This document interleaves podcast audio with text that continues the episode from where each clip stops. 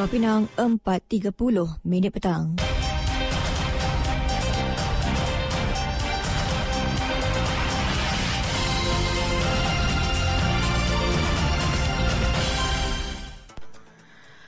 Warta Mutiara bersama-sama Hanisma Ismail. Assalamualaikum. Salam Malaysia Madani. Agensi Penguatkuasaan Maritim Malaysia Pulau Pinang menasihatkan semua pihak berjaga-jaga sewaktu menjalankan aktiviti air di kawasan laut semasa cuaca tidak menentu ketika ini. Pemangku Pengarah Maritim Negeri Pulau Pinang, Komander Maritim Nak Rong berkata, mereka yang menjalankan aktiviti pelancongan di sekitar perairan pantai juga dinasihatkan supaya berjaga-jaga dengan situasi semasa. Beliau berkata pihaknya juga melaksanakan rondaan preventive search and rescue di sekitar perairan Pulau Kendi dan Teluk Bahang baru-baru ini.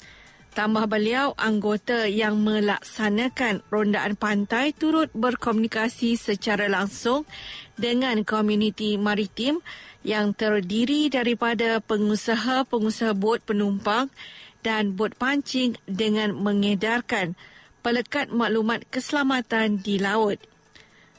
Tambah beliau, komuniti nelayan turut dinasihatkan sentiasa bersedia dengan sebarang perubahan iklim yang tidak dijangka.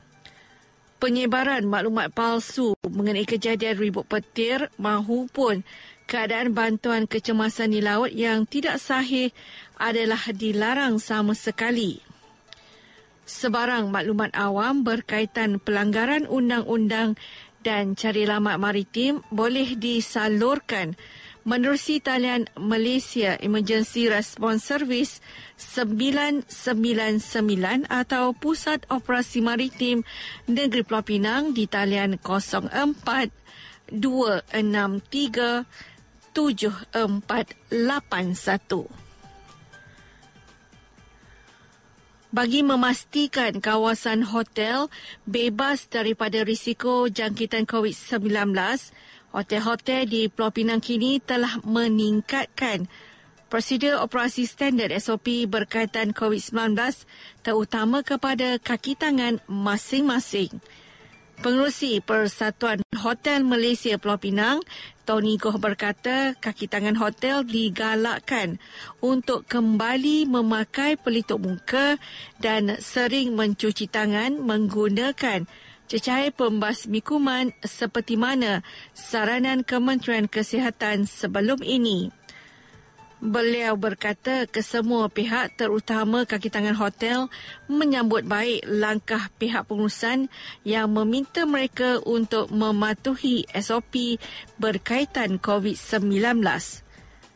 Tambah beliau sepanjang musim cuti persekolahan serta musim perayaan bulan ini, tempahan hotel di negeri ini meningkat terutama bagi hotel yang terletak di kawasan pantai. Ada hotel di kawasan pantai yang tempahan biliknya mencecah 100% dan bagi hotel di kawasan bandar tempahannya turut mencecah 80 hingga 90%. Ia merupakan satu petunjuk yang baik kepada industri untuk terus menjaga SOP bagi memastikan kawasan persekitaran hotel bebas daripada COVID-19. Jabatan Pengangkutan Jalan JPJ Pulau Pinang dalam Ops Kas Ambang Christmas mengeluarkan sebanyak 280 notis saman atas pelbagai kesalahan terutama membabitkan penunggang serta pemilik motosikal. Operasi dijalankan di dua lokasi berbeza di Seberang Prai bersama-sama polis di Raja Malaysia. Jurucakap JPJ berkata lokasi terlibat ialah berhampiran Plaza To menuju ke Jambatan Pulau Pinang dan Plaza To di Sungai Dua.